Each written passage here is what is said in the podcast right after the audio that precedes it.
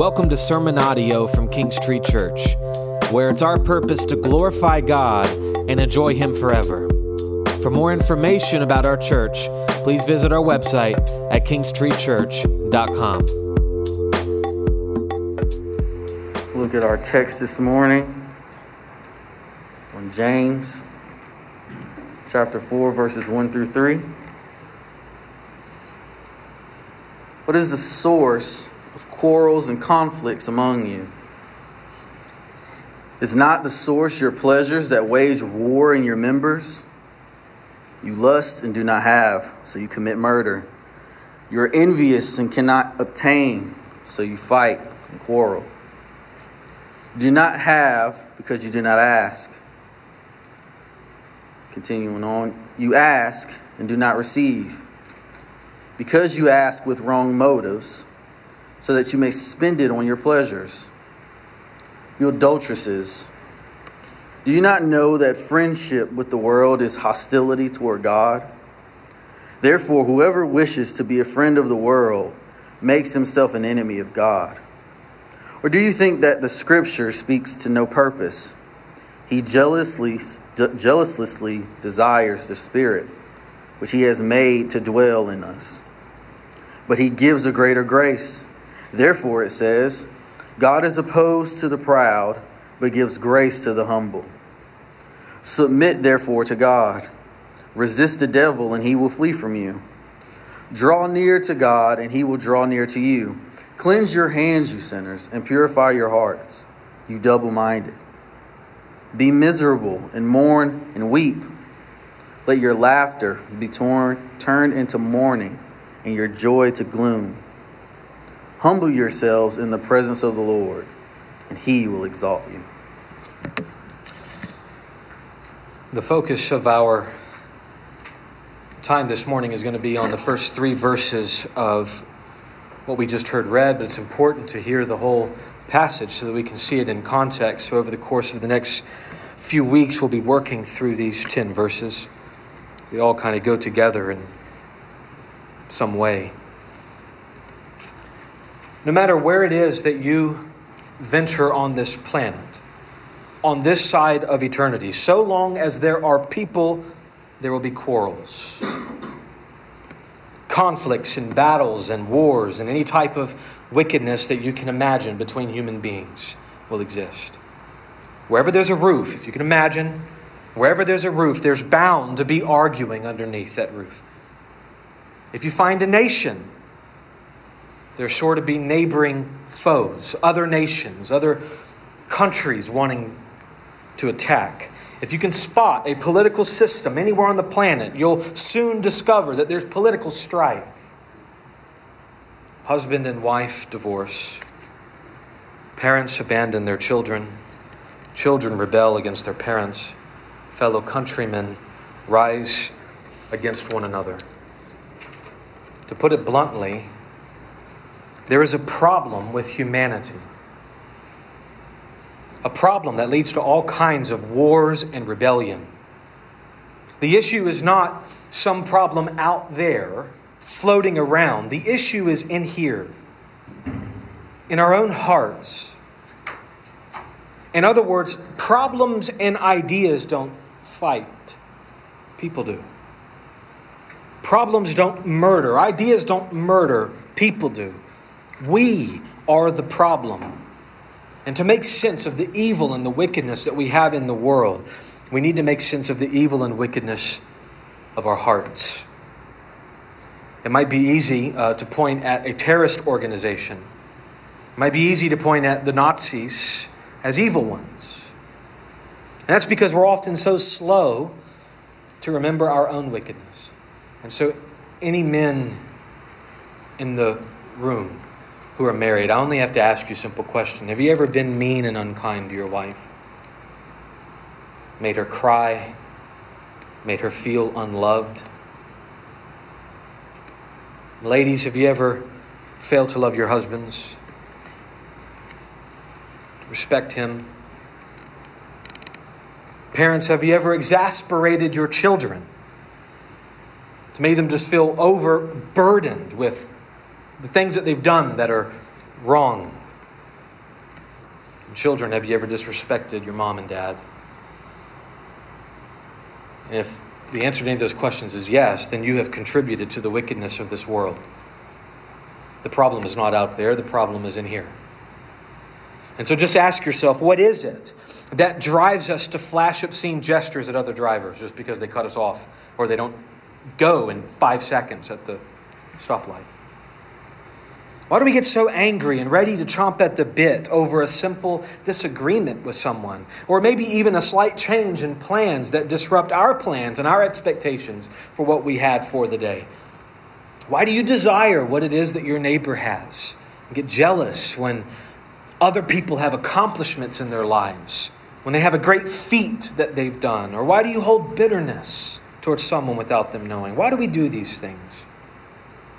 Well, there's a problem in our hearts. There are pleasures, as James says, waging war deep inside of us.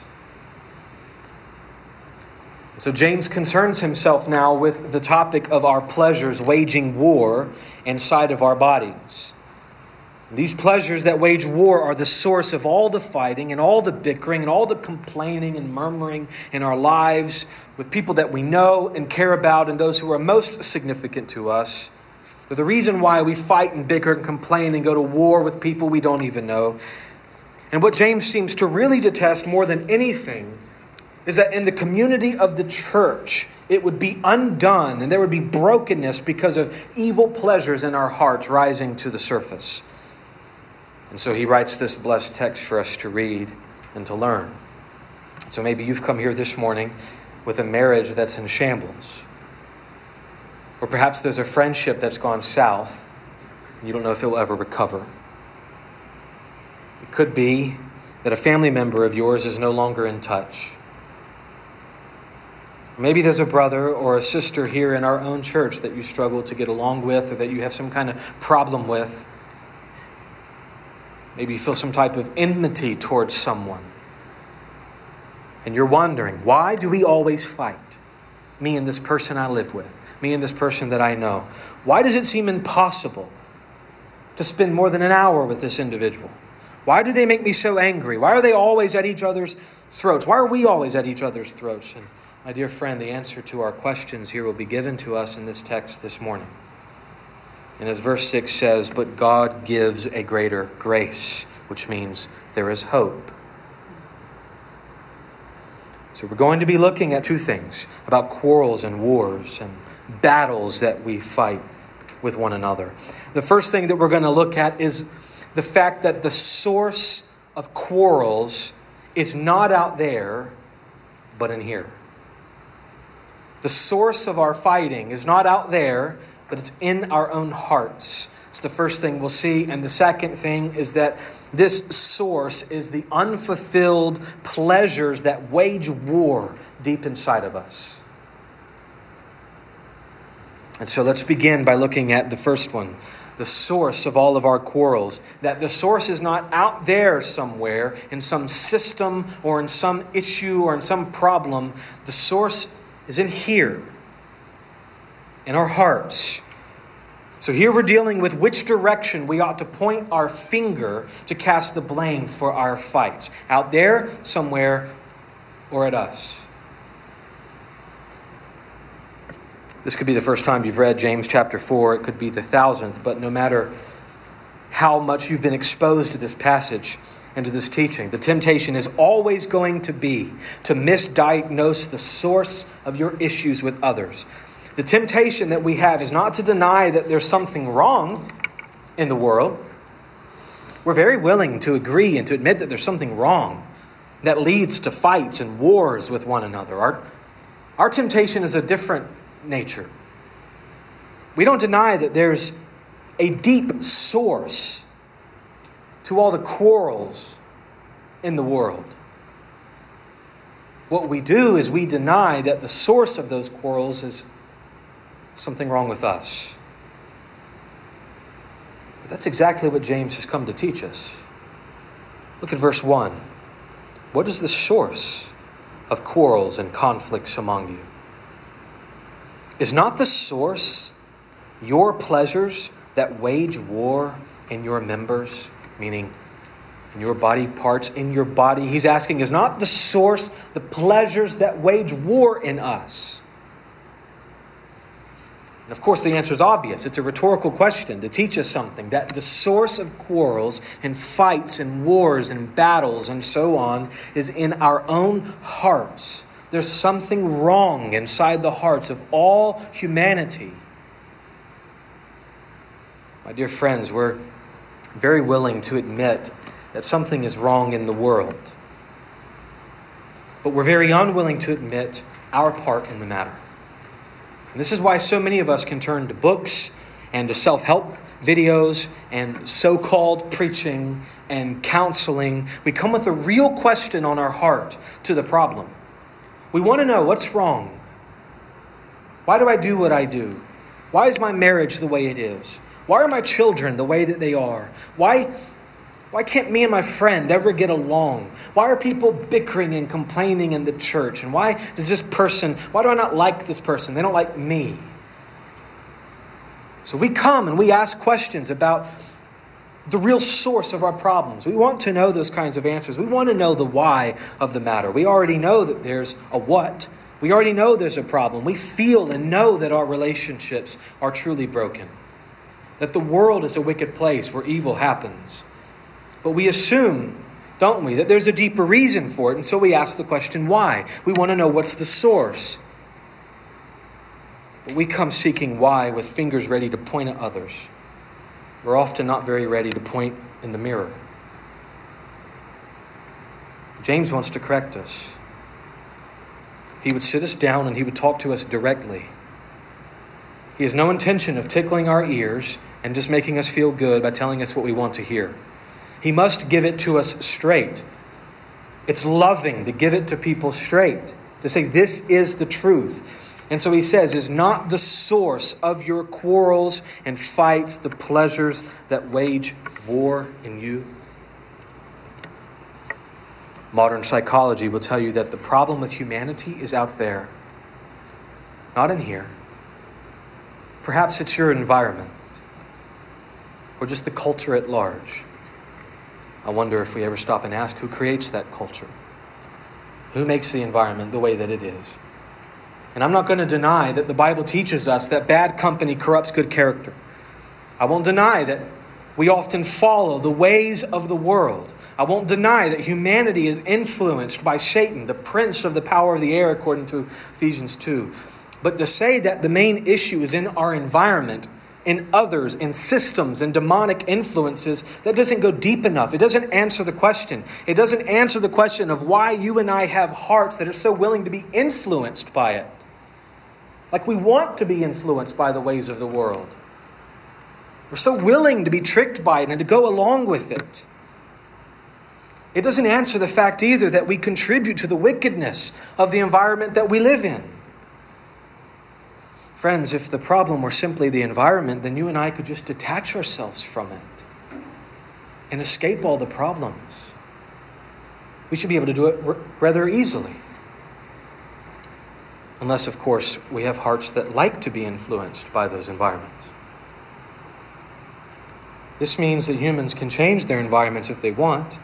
They can replace their spouses if they think that will help. They can get new jobs. They can start over in new towns. They can work up peace treaties with other nations. Yet, unless their hearts change, the supposed peace in any relationship between any nation will be short lived. Because there's people involved in those relationships, there's human beings that make up nations. But, friends, you don't need modern psychology to be fooled on the matter. All you need is to be a person. Just consider for yourself the last fight that you had with your wife, in which you sinned against her. You were unkind and you were unmerciful. Perhaps for 30 minutes you held it together and then you just couldn't take anymore. And at that point in time, then, yeah, you know, you would admit it that you sinned. But if we were to ask you in the moment, was your sinfulness your fault or hers? In the moment, who were you tempted to blame when that happened? You lashed out at her because of her, right? She wouldn't have gotten you so mad and angry. And wives, before you left leave your husbands off the hook. Your husband might not be wrong in the fact that you were part of the problem. Your husband is not wrong to acknowledge and focus. I'm, I'm sorry, your husband is wrong to acknowledge, um, to not acknowledge, and to focus only on your wrongdoing, but he's not necessarily incorrect about acknowledging your wrongdoing and that you have done something wrong. And so the question would be have you acknowledged yours as well? The issue is that husband and wife are so willing to point the finger instead of looking in the mirror. And until they acknowledge that the source of the problem is in our own selves, what progress can be made? So long as they think that there's nothing wrong with me, then there will always be something wrong with their marriage, and no improvement will come. And this is the same for any friendship you have, for any church relationships that you have with any political controversies that go on in our world. One key point in the matter before we turn to the pleasures that wage war. I want you to notice what James doesn't do. James in this text does not deal with who's right and wrong. Supposedly there's an issue going on in this church and he's writing about it, but he doesn't talk about the issue at hand.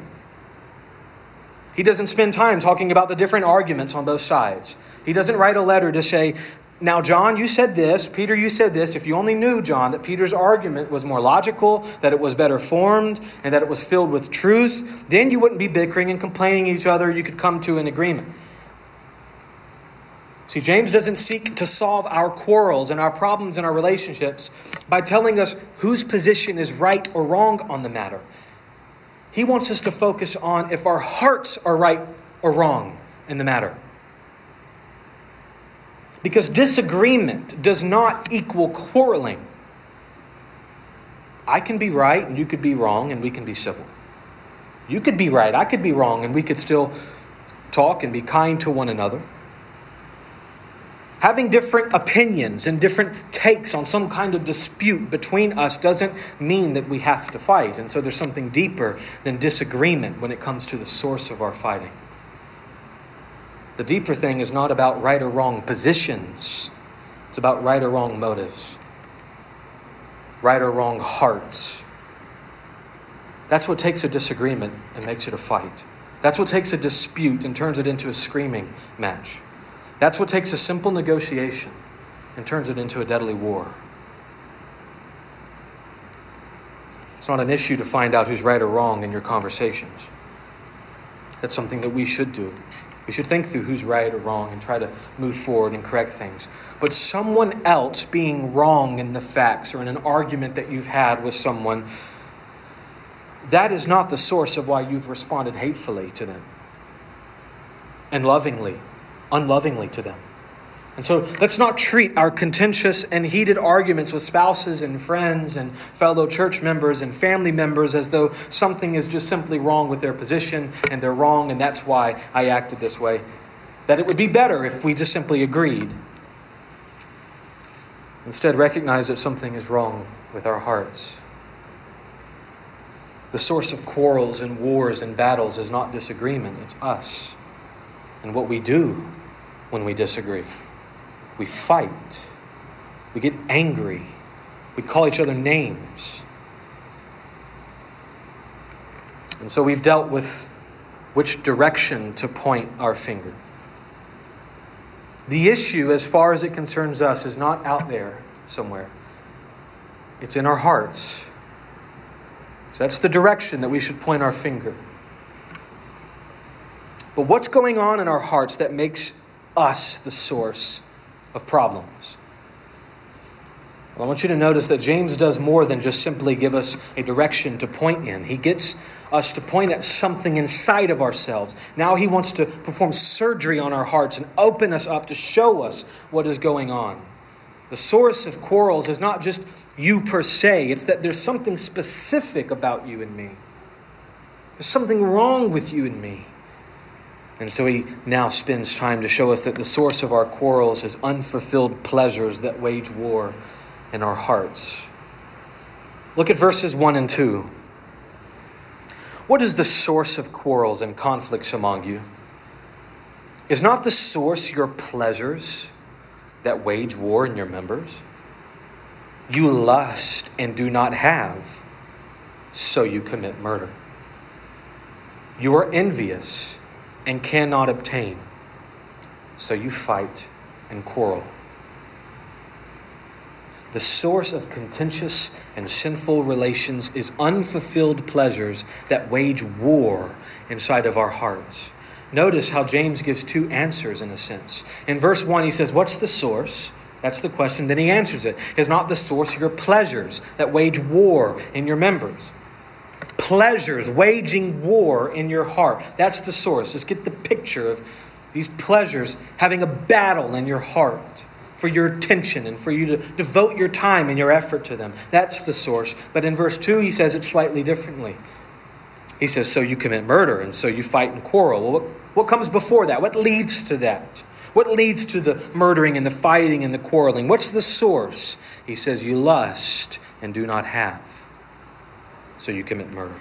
You are envious and cannot attain, so you fight and quarrel.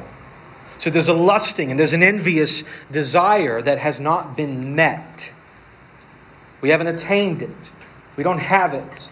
It's never satisfied, never fulfilled. So in James 1, James says the source of our relational wars is that we have a war in ourselves. We have pleasures that wage war inside of us. And then in verse 2, he says that the source is unfulfilled, unsatisfied lusts and envy. We want and we want and we want and we don't have. And so we take. Well, we put these things together to get a whole picture. The source of quarrels is that we seek certain things for our pleasure. We desire to have our hearts satisfied in certain ways, and those pleasures and those desires motivate us and they drive us and they move us. They wage war in us, and so we want and we want, so we lust and we grow envious of what others have. But because we don't have it, because we have these pleasures that are frustrated and these desires that are not met, we fight and destroy and quarrel and gossip and slander and so on. And so when you come home from a long day and you walk in the front door and something happens with your children and family and things just aren't the way that you hoped they would be whenever you get home, you lash out in anger. When you do that, the issue isn't with the house not being kept or something of the sort or something not going the way that you hoped that it would go. The issue is with your pleasures that wage war. You're ruled by your passions and pleasures. You lust after some particular thing. It could be relaxation when you come home, it could be comfort. And when you don't get it, you seek to cut down and destroy until you do. Well, we would do a much better job to stop and ask ourselves in this moment how are my pleasures waging war inside of me? What is it that I lust after but I'm not getting that's making me so angry and makes me want to attack? We are creatures pleasure. We desire to be happy. There's nothing wrong with that. It's just that we settle. John Piper talks about how we don't seek our happiness in God, but we settle for the things of this world. We're so often worried and concerned that our desires, um, about our desires, so that we don't count other people's interests as more important than our own. We do things from rivalry and conceit instead of humbly counting others as more significant than ourselves. 1 Peter 3 8 says, Finally, all of you have unity of mind, sympathy, brotherly love, a tender heart, and a humble mind. Yet, isn't that so hard to do with a pleasure seeking, lusting, unfulfilled heart? So, knowing the source of our quarrels is vital. And, friends, not only as it pertains to yourself, but even as you counsel your friends or as you raise your children. Because other people's main problem is not their situation. Your children's main issue is not their behavior. The issue is that they have pleasure seeking hearts, and those hearts seek pleasure in all kinds of things. And when they don't get what they want, they fight and they quarrel and they complain and they bicker and they moan and they groan. I've heard it said that our hearts are idol making factories. Picture that in your mind. Our hearts are idol making factories. which means that behavioral modification might save you from some embarrassment at a restaurant, especially if you have a small child. It might help you when you go shopping, but it won't save your child's soul. Giving advice to a brother or sister that they just need a new start or a new job or a new home or a new situation that actually might be doing them serious damage. Our friends and family, our children and foes need more than new homes and new opportunities and new manners and new rules and so forth. They need new lives, new hearts. When the issue is an issue of the heart's desire waging war inside of us, we need to wage war and preach the gospel to hearts, to our own hearts, to other people's hearts. Friends, James is giving us a detailed analysis here He's diagnosing the source of our problems. He opens us up like an MRI and he's searching for hidden issues. And since he finds that the diagnosis is a problem with our lusts, with our desires, with our passions, that we have a sick heart, then we need to treat the problem properly. Just consider if a patient finds out that their pain and their bones is a result of cancer. They don't simply take ibuprofen from there on out. It masks the problem. And masking the problem, the cancer still grows and it spreads. It never gets fixed. No, if you have cancer, you start chemo and radiation treatment. Or perhaps a patient has back pain and the doctor says that there's an issue with the disc in the spine wouldn't he be a horrible doctor to only send the patient away with medication to treat the symptoms? Because now the patient goes and walks around with lesser pain. Thankfully, they have lesser pain, but they move and they squirm in ways that they shouldn't because it causes more damage now to their back. And so, in that case, the treatment of symptoms is unloving. It fails to fix the problems. And not only that, it masks the problems and it makes the problem worse. Friends, our quarrels and our fights with one another, with others, those are symptoms. They're symptoms of a problem in our heart. That our heart that our hearts seek more pleasure in certain things than in God. And when those pleasurable things are kept from us, we lust after them. We desire them to the point of hurting and destroying others in order to get them. And so to simply remove the symptoms, to no longer associate with that brother or sister in the church that you have no issue with, just to leave the church altogether and go to a new one because there's problems there, to ignore and grow indifferent about obvious division and strife, to divorce the love of your youth, to remove yourself from one situation just to go to another, to simply fix the symptoms is to ignore the source of the symptoms. And no matter where you go and where you move, the common denominators will be we will always be there. And we bring with us, if not corrected, if not renewed, our sick hearts. It's like taking Tylenol for a sore throat when you really need antibiotics to kill the strep. It's like taking pain medication for a sore knee when you really need surgery on the tendons. Simply resorting to removing yourself from the environment and correcting your behavior is to refuse to focus on the heart of the matter. And, friends, that can be eternally deadly.